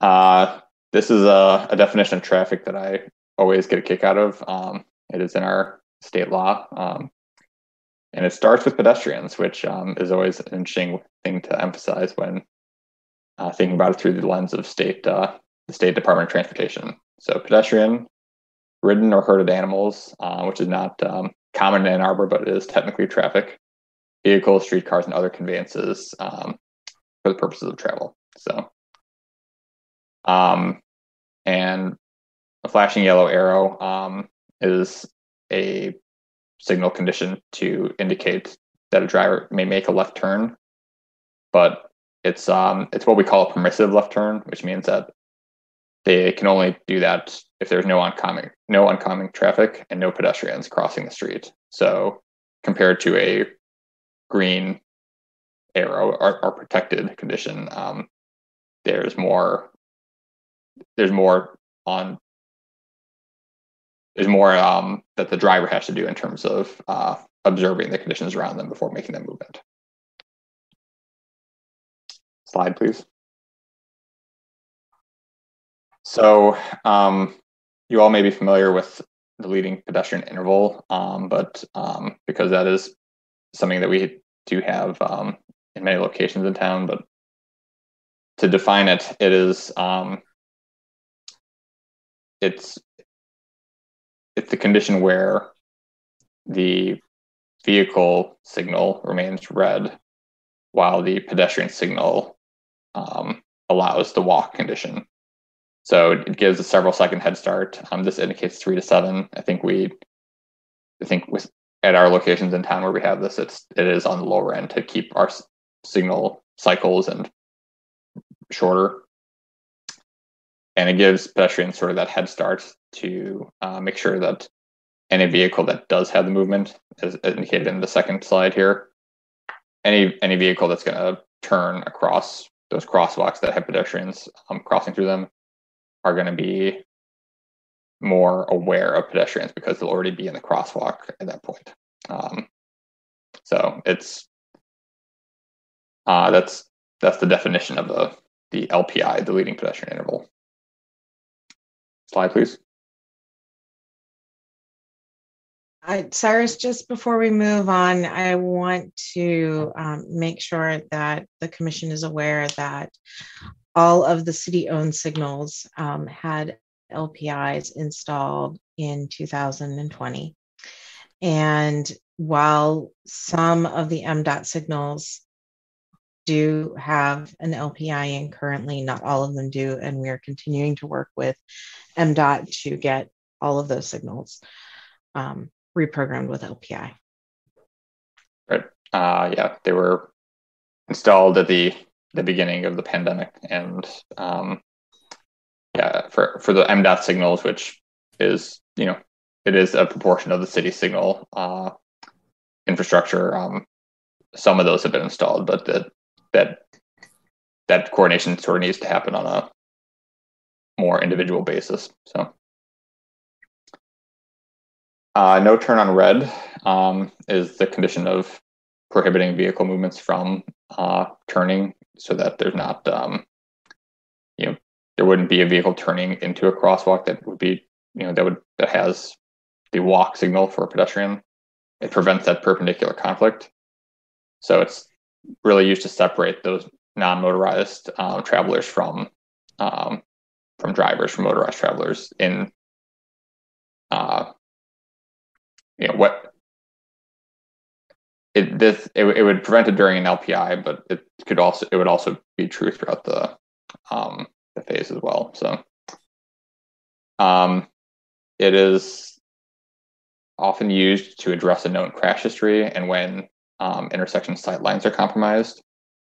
Um, but um, as you know, as much as we want to avoid a you know right turn on red crash, um, the fortunate scenario we find ourselves, you know, at, from a federal highway uh, study is realizing that they rarely cause severe injury.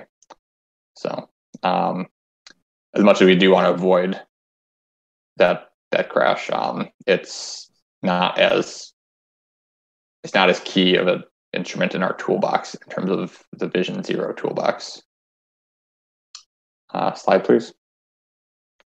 Yeah, and sorry, Cyrus, I was just going to add one more note before we move on, and that is that we've also done um, had an independent study done of the downtown and found that we right turn on red crashes um, are are not a significant portion of our crashes and of our pedestrian crashes that are occurring. Um, so that's just important to know it, as we're considering what some of the impacts of of a broad based implementation would be and whether or not we're going to see a significant change. Yeah.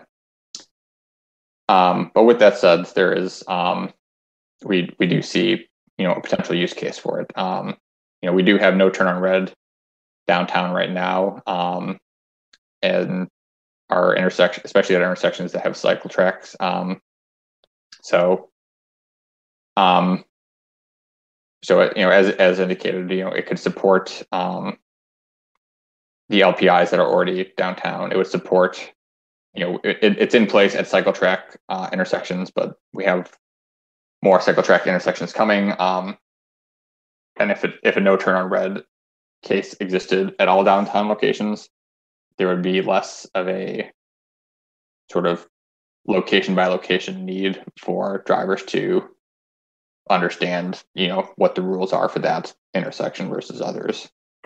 And it would set that expectation for driving downtown and how to, you know, how to move um, through an intersection. You know, that once you enter the downtown area, you no turn on red might be the sort of blanket rule. So, so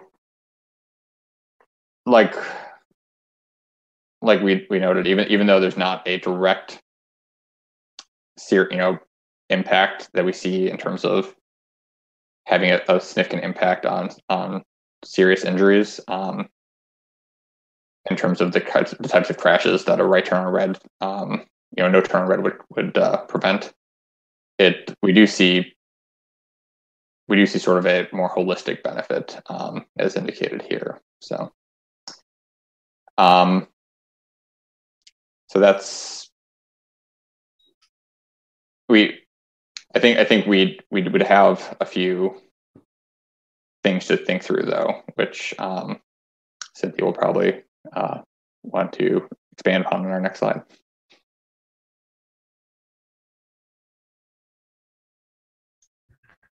Yeah, so we we took some time to think through what a downtown downtown wide deployment could look like.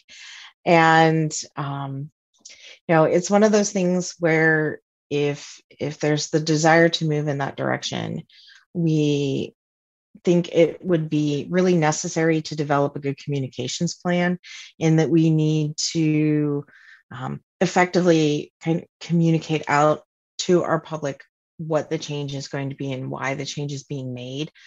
Um, so that folks will understand and start to modify their behavior. And then also as part of that you know the actual physical implementation plan. Uh, the engineers will need to work with our signs and signals unit to procure all the necessary materials for the signs and develop those individual signing plans for each intersection. And that that is not something that is a barrier, but um, materials could take a little bit of time. We're having a little bit of trouble with that. But then also, um, we, we have to go through these intersections and think through some of them pretty thoroughly, um, particularly due to the, the widespread use of span wires in the downtown. Uh, typically, you would mount a no turn on red adjacent to the traffic signals that you would be looking at, and then a, a near side uh, lower level mount. But with the span wires, we can't do that. So we have to kind of think through the entire design of the intersection sometimes and, and reconfigure some of the signage that's there a little bit. And then if if this does get implemented, um, I think we discussed that in, in enforcement. Thinking through how enforcement would work um, is recommended.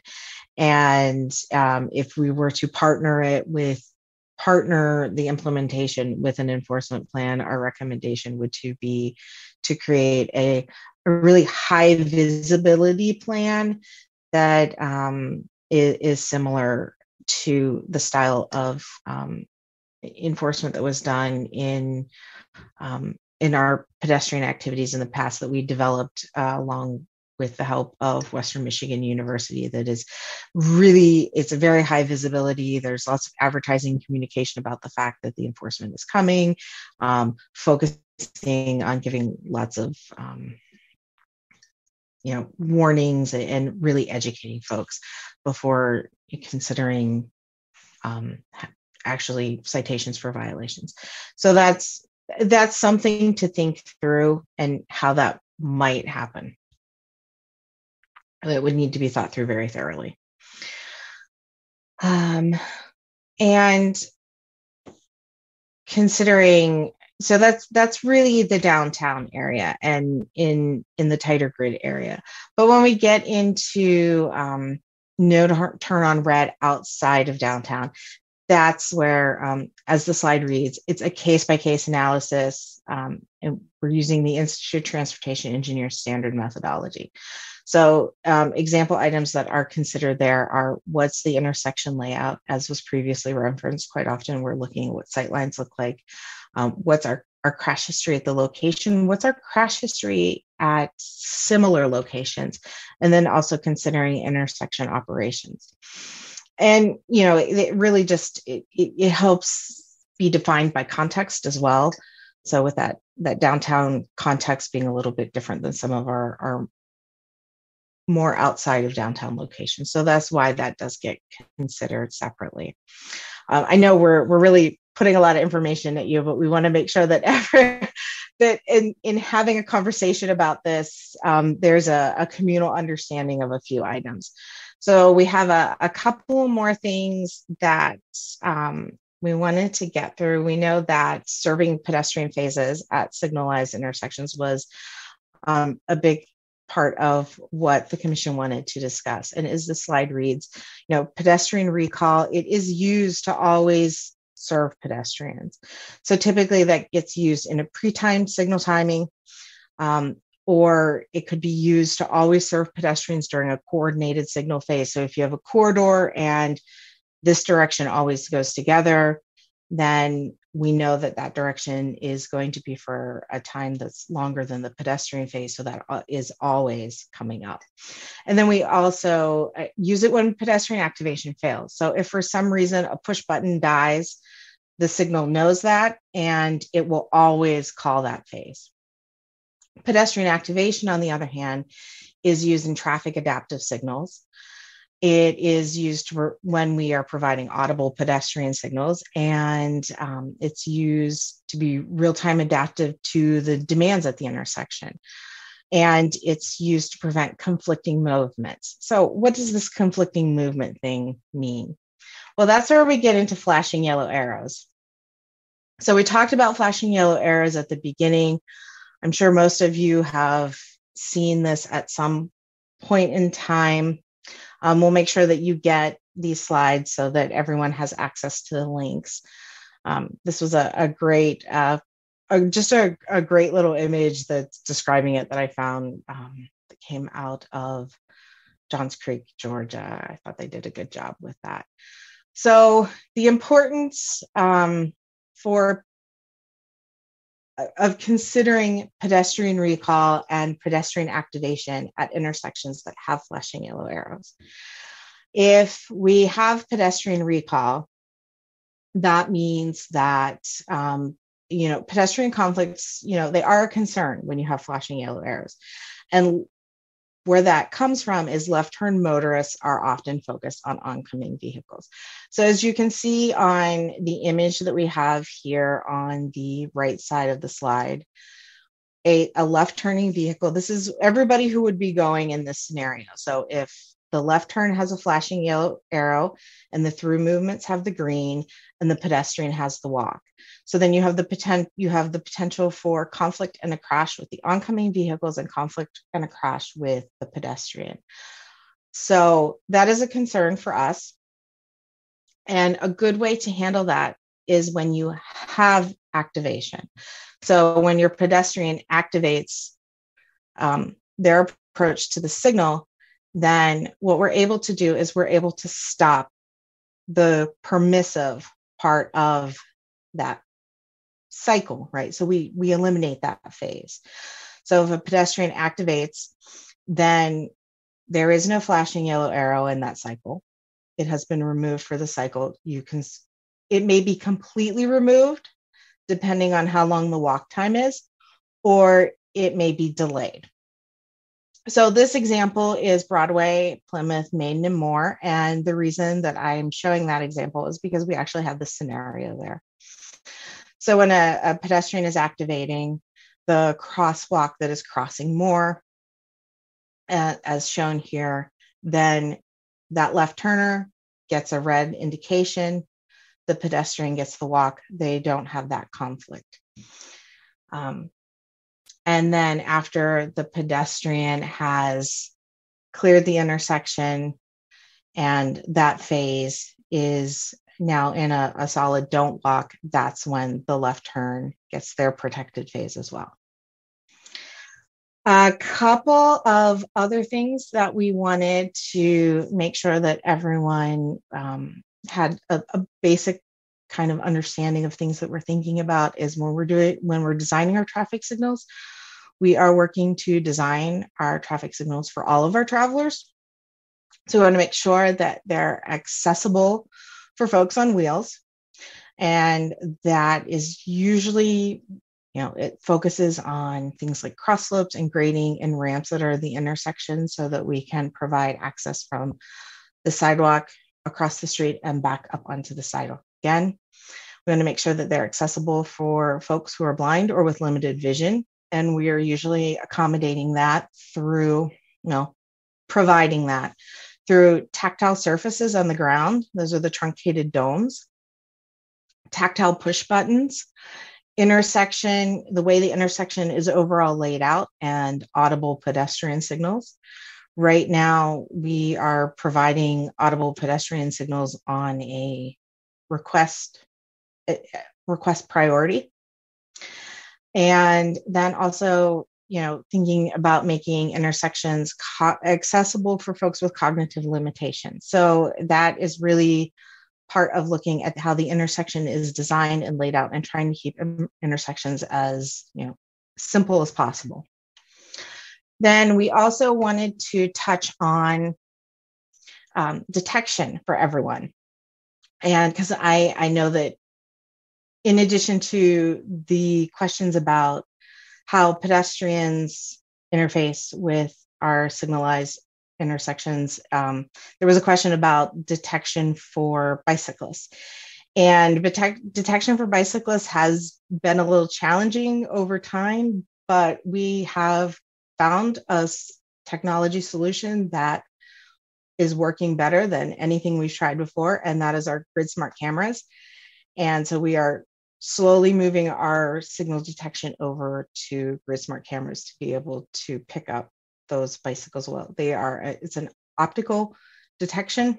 Um, so this is this is the camera unit, and I found this on the Grid Smart uh, website, and I loved it because it's it's actually at the U of M testing facility, and you can see our water tower in the background there. Um, it's like, hey, that's us. So I yeah. Um, these cameras they they run on real time. We're not storing any video data from them. So i know that's a question that does come up. So we wanted to open the floor for discussion. Thank you so much cynthia and cyrus. This was this was really great and thorough.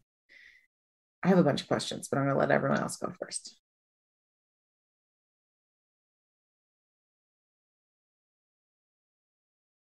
All right, I'll get us started with questions.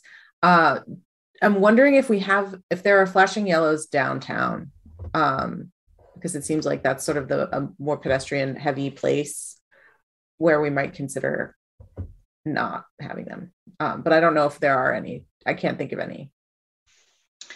That's a great question. Um, so on our signal system, the downtown is currently um, it, it runs in a pre-timed mode. So it is set up for flow across the grid. We do monitor the the volume of traffic that's down there. So there are, um, if you think if you think about the system, there there are triggers that that change the signal timing throughout the day.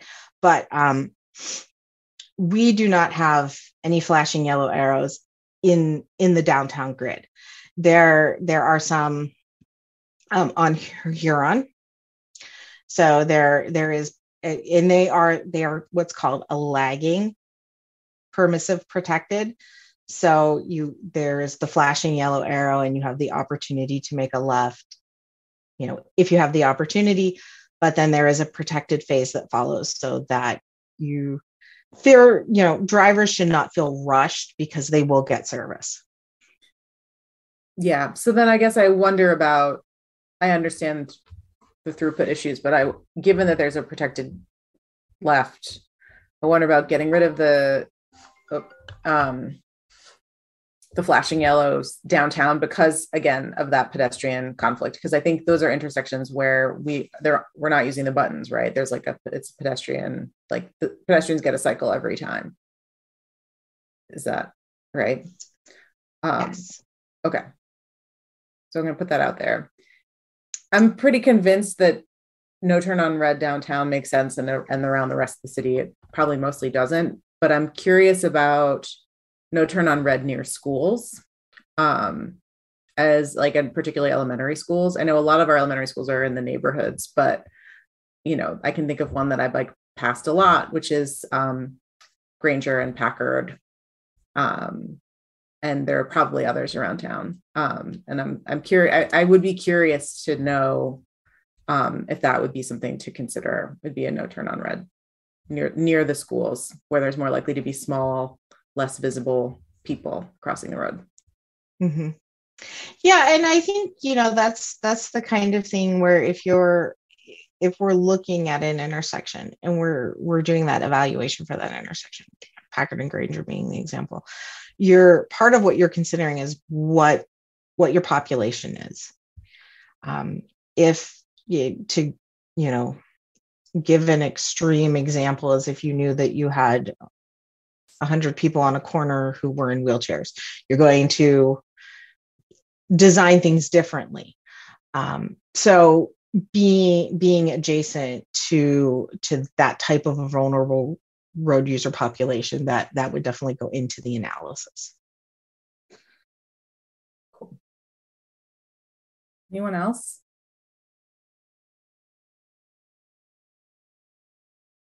So in terms of specifically the no turn on red downtown, um, if so what what would be the process to actually make that happen is that something where it would come from council is that something where staff i mean you've already done a tremendous amount of work. This was really helpful in terms of understanding the um, considerations but I'm, I'm curious about how how we would how we would take that to like a new policy.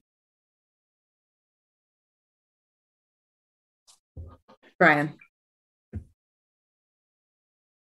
It just I wanted to mention, and I don't have any data to back it up, but I would say that it would slow down transit through the downtown. Um, that being said, I, I think it makes the use case for transit only or transit and bike only lanes uh, that much more relevant. But uh, it would have an effect. Uh, for example, on Williams Street, uh, we ended up rerouting um, away from Williams and Fourth because we couldn't we we just weren't able to make those turns anymore. That's really helpful. Thank you. And, and then Molly, if I may, uh, to address your question, um, you know, I, I, think Cynthia was asking for some direction or, or, preference here. Now, this isn't an action item, but you know, if, if this body wishes to kind of give some informal direction, we can, uh, you know, go back and and and look at that. Um, or if you wish to take more formal action, you know, we can bring something back uh, at a future transportation commission meeting. Okay. Um, you know, those sort of operational things don't really require uh, council action or things like that. But you know, quite frankly, for staff, it's it's always helpful to have a little bit of cover if you know this body uh, supports something, then it helps you know give some further credibility to some changes that we make. So um, so in terms of how you want to handle it, there are any number of ways. I wouldn't say anyone is right or wrong. Uh, it just depends on you know how how um, passionate this body is about you know especially that no turn on red downtown. Got it, Brett. Yeah, with respect to the the no turn on red, I, I think that was one of the legislative priorities we passed along to Erica um, in the last meeting or two. I, I think, right? I hope. I think. Um, so that's just one thing to know. Um, I also wanted to try to understand the uh, one of the impediments or challenges for downtown you mentioned would be the way the uh, lights are spanned. Um, it's not clear to me like what what does that have to do with the sign? Um, you know, if the lights are on a cable. Or, uh, I don't want to drag you into the weeds, but it just isn't clear to me at all what what or how that's a challenge. So if you could maybe explain that. Yeah, that's a great question. And I, I apologize. You know, every as we were developing the slide deck, every time we ran into jargon that we couldn't figure out how to change terms for it got added to the glossary. Span wire was one of them. Um, so when it, it, it is you're you're right. It is literally how we hang the traffic signals. So if they're hanging on um, a piece of steel that's sticking out from an upright that's a mast arm. And if we are hanging them on a wire that is strung between two points, um, it's usually either two steel poles or two wooden poles in some locations. Um, that's called a span wire. So if you have a single span that does not have a tether span underneath it, which are, that's the design that our signals are, then you you can't really hang a static sign up there because it just becomes a sail or kite and it it more often than not is blowing off in the wind than it's, sitting straight and able to be seen. Um, when when michigan first started experimenting with their with their span wires there were a lot of agencies that were trying to just hang uh, static aluminum signs up on their single spans, and the, it, there were problems that came out of that. So that's that's why that's not an option. So we get we get creative and we find a place that is within the driver's kind of cone of vision. So if you think about, you know, when you're sitting at an intersection and you're where it is that's kind of your vision is focused. So we don't want things that are too far outside of where they would be otherwise looking, but trying to get things placed in an area where they will be seen by motorists. Cynthia, uh, if I may, is another possible complicating factor. Uh, many of our uh, spans are diagonal spans where there's only like two posts kitty corner from one another, and the signals, you know, kind of go across at a diagonal. And you can imagine hanging a sign on that probably would not face exactly the right way. It would kind of be askew and, and be problematic. And you know, I'm sure there are some mounting things that could maybe try to address that, but it might not be entirely effective. So it's again, it's not insurmountable, as Cynthia is kind of alluding to, but it just creates a sort of design challenge for us in terms of like where to place the sign, how to secure it to make sure it doesn't blow off, how, you know, to make sure that, you know, motorists can see it. So so I think just adding some additional nuance to it. Yeah it's it's a little bit of extra effort on the design. So instead of being able to tell my tell our sign shop okay go out and install no turn on red at these intersections. If they were all mast arms they know that that's a near side and it goes with the lane you sign and it one goes up by the signal heads and they can go out and install those all day. Um, with it being all these extra complications, we really have to think through where all the signs are placed in the intersection. And that's it just becomes an entire intersection signing review exercise.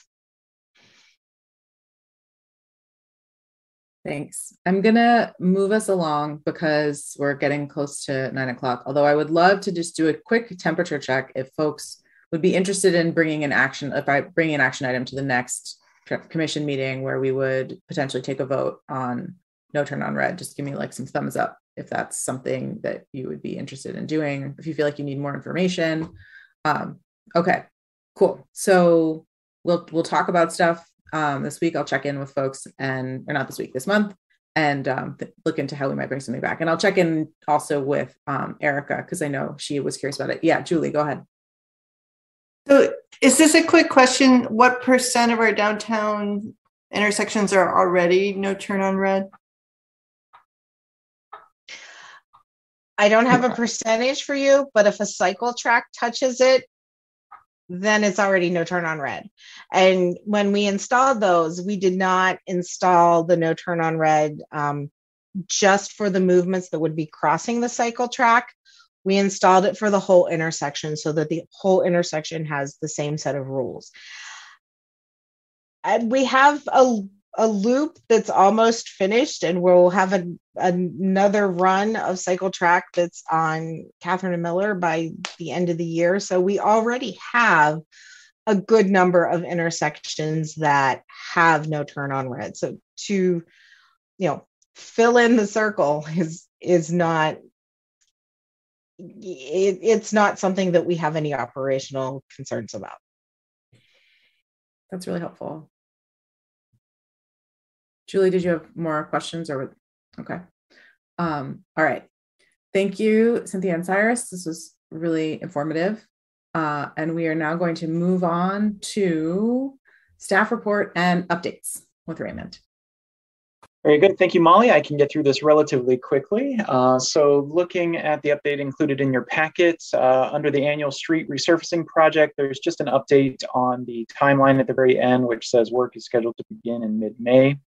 Um, sidewalk gaps, most of the projects have not changed except for there are some added details on a few, uh, particularly the first one, Barton Drive, talks about that the lighting and pavement markings are in and, the, and that the crosswalk will be open once crosswalk signage is installed. Uh, boardwalk, there's an updated timeline on that. Construction is expected in mid-May. Uh, Russell Street, a timeline has been added there. Construction is expected in late summer. And then the last one, Yost and Eli, uh, construction began May 11th. It should be complete by the end of this month. Um, Division Street, you got the update today, but there's new language in there about that. Uh, Platt Road, uh, just a small minor update on the schedule. Construction is scheduled for late summer 2022. I think before it said early summer. Um, Earhart Road, same thing, just an update to the construction timeline. It's anticipated in summer slash fall of 2022. Uh, Broadway Street, uh, touched on a little bit. Uh, construction is scheduled for late summer, fall of 2022. Uh, however, you're noticing a theme, as has been mentioned a couple times this evening. The project may slip to the spring of 2023 due to material shortages. Um, they could probably expand on that if need be, but I think there's, you know, things like piping and things like that that have to do with water mains and other work. Um, we're running into some challenges getting that uh, material. Uh, Huron Parkway Tubingen resurfacing, again, update to the timeline. Construction is expected to begin in July of 2022. Uh, Geddes Avenue resurfacing, similarly updated schedule. Construction is expected to begin in July of 2022. Uh, South Main reconfiguration, you got an update on that today, but there's language in your memo as well on that.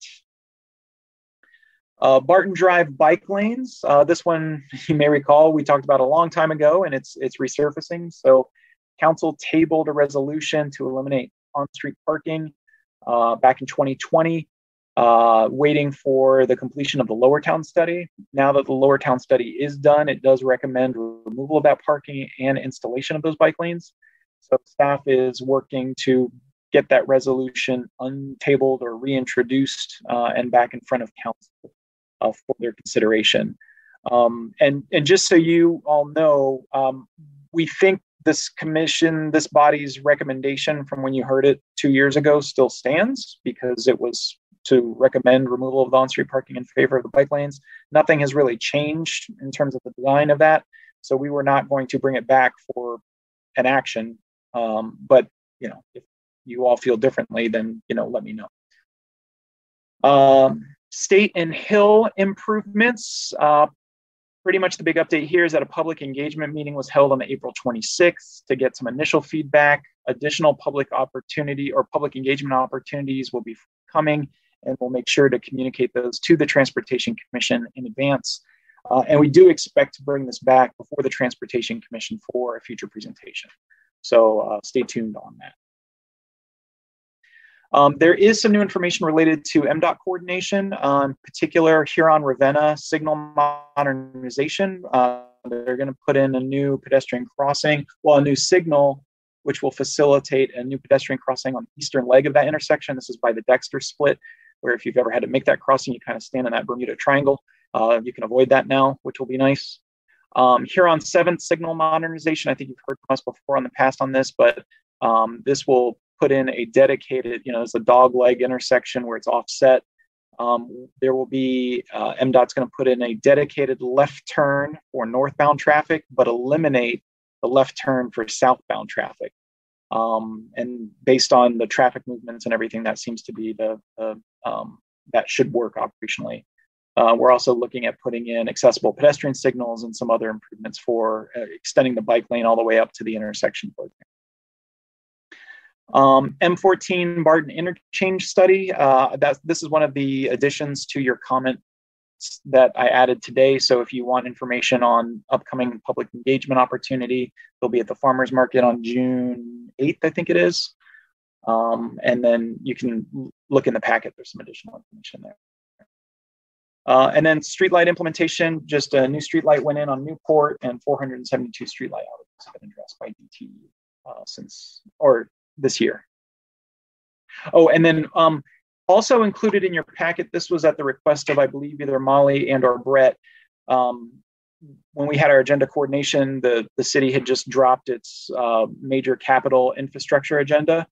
Um, so I included the presentation in the packet. Uh, there are five transportation related projects, uh, specifically the Ann Arbor train station, the Tree Line Trail, road paving projects, the South State Street Corridor, and Vision Zero transportation initiatives. Um, the ideas behind all this is that the city is kind of putting out major projects that hope, we hope to get some state or federal assistance to move the needle on. Uh, these are just big projects that have kind of been out there for a while and have been hard to solve for to advance. So um, hopefully this will give some prominence to them so that when we talk to you know our elected officials at the state or federal level, they can see that these have been prioritized by council in the city. And that concludes my remarks. I'm happy to take any questions you might have. Great, thank you. Woo. Uh, Raymond, hey, uh, what is the latest with the state Liberty water main replacement. I know it was supposed to be from like North University up to Washington, I think. And I, I noted that, that it hadn't completely started yet. So just wanted to know um, what was the status of that. Uh, the curbless um, redesign and where that's in the timeline. And take that one. Um, the uh, the the construction contract uh, just got approved by council on Monday, um, so that's why it hasn't started yet. Um, I believe it's going to start beginning of June, um, and it's broken up into two pieces now. Um, we're going to do the William to Liberty piece this year, um, basically from June through Labor Day, and then the rest of it to the north of Liberty will occur uh, in the spring of 23. Perfect. Thank you. Mm-hmm. All right, we're going to move on to liaison reports. So, any commissioners who specifically serve as a liaison to another body or organization or committee are welcome to provide brief updates. Uh, Brian. Good evening. Thank you. Uh, just wanted to let everyone know that the long range plan uh, feedback time has been uh, closed and that uh, the consultants are gathering all the recommendations and will present a final plan for approval by our board uh, in late 2022, so later this year. Um, I there will be one last opportunity to review the final plan uh, as part of our uh, just public participation uh, with our board, and we have also uh, put uh, a millage on the ballot for this August. Um, and in my role as an employee of the ride, I would encourage everyone to vote. Um, and if you want any information about it, you can go look on the web. Thank you. Any other liaison reports this month? Yes. Uh, yeah, Tim. Yeah. Uh, well, first of all, I'm going to start out by saying that this is going to be my last meeting. We finally got someone else from the Commission on Disability Issues to take over, at least for for now, uh, because my term on that commission is end ends at the end of this month. And uh, one, I did want to raise one thing that they were talking about is there's some people who had a concern with e-bikes that uh, some people with disabilities are using e-bikes and there are like evidently two types of e-bikes. One is where you have to pedal and like class one and class two where you don't have to pedal and that uh, certain paths in the city only allow the type that you have to pedal but people with disabilities uh, don't want to pe- can't pedal and uh, I guess that was the concern that they raised is that they can't use these paths because they're using that if it would be nice to have some kind of accommodation there. And I also wanted to bring up another issue. I was just curious. I don't know if I missed it, but I know they're talking about the ride and the, the they mentioned the millage and everything. Is there going to be more information about the exact specifics of the changes that the improvements that would come out i mean i know i've seen the things that came out like a month or two ago where they say stuff in more general terms but is there going to be more specific detailed information out about that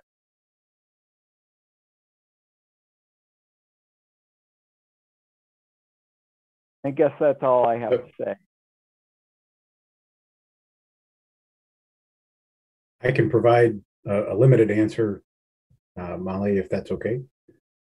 Uh, yeah. So the the service and millage proposal, there is the uh, agenda item from the meeting on March 17th um, that includes uh, details about what would uh, be brought about, and that's all available for download as a PDF yeah. Uh, on our I've, webpage. I've, yeah, I've seen that. It's just I'm wondering like if they're going to give more details about which routes are extended, which hours, or anything. To, also, there's been no details about if what they would be doing for holiday service, and that's there was something at the very beginning that mentioned they would expand it, but then there's been no details about that in any of the documents that have uh, come forward.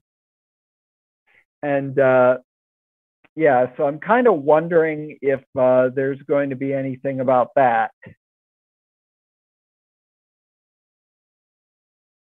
So uh, to get to that level of specificity, I don't believe so, uh, but I will pass your uh, questions and concerns on, and if I can get anything further, uh, I would. Uh, the document does say that staff is uh, pending the approval of the millage, staff would conduct the planning, public involvement, and regulatory clearances after passage. So some of that may be subject to, uh, you know, we we don't know until uh, we've done that work. Okay.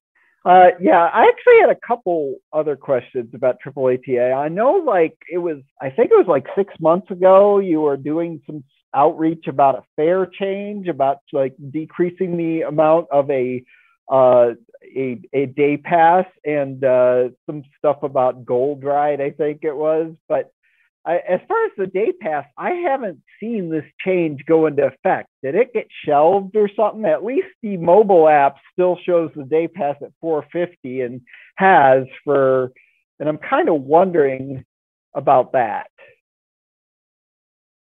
So it, it that is still going to take effect. Uh, it was temporarily shelved as we uh, were constrained by staff resources to get everything done. Uh, but we are still planning on implementing that this year.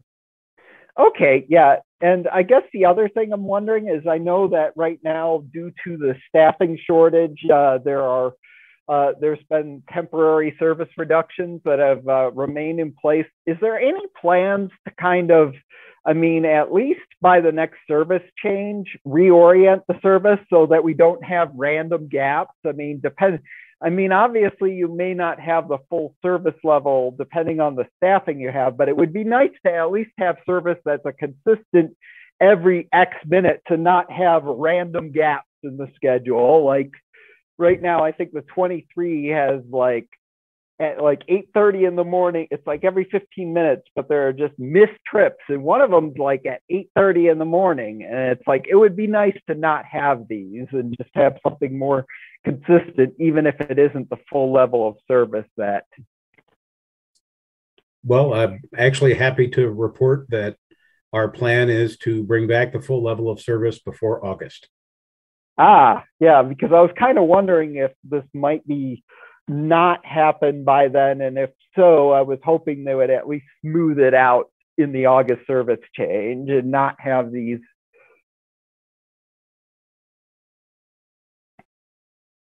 All right. Um, thank you, Tim. Any other liaison reports? Yeah.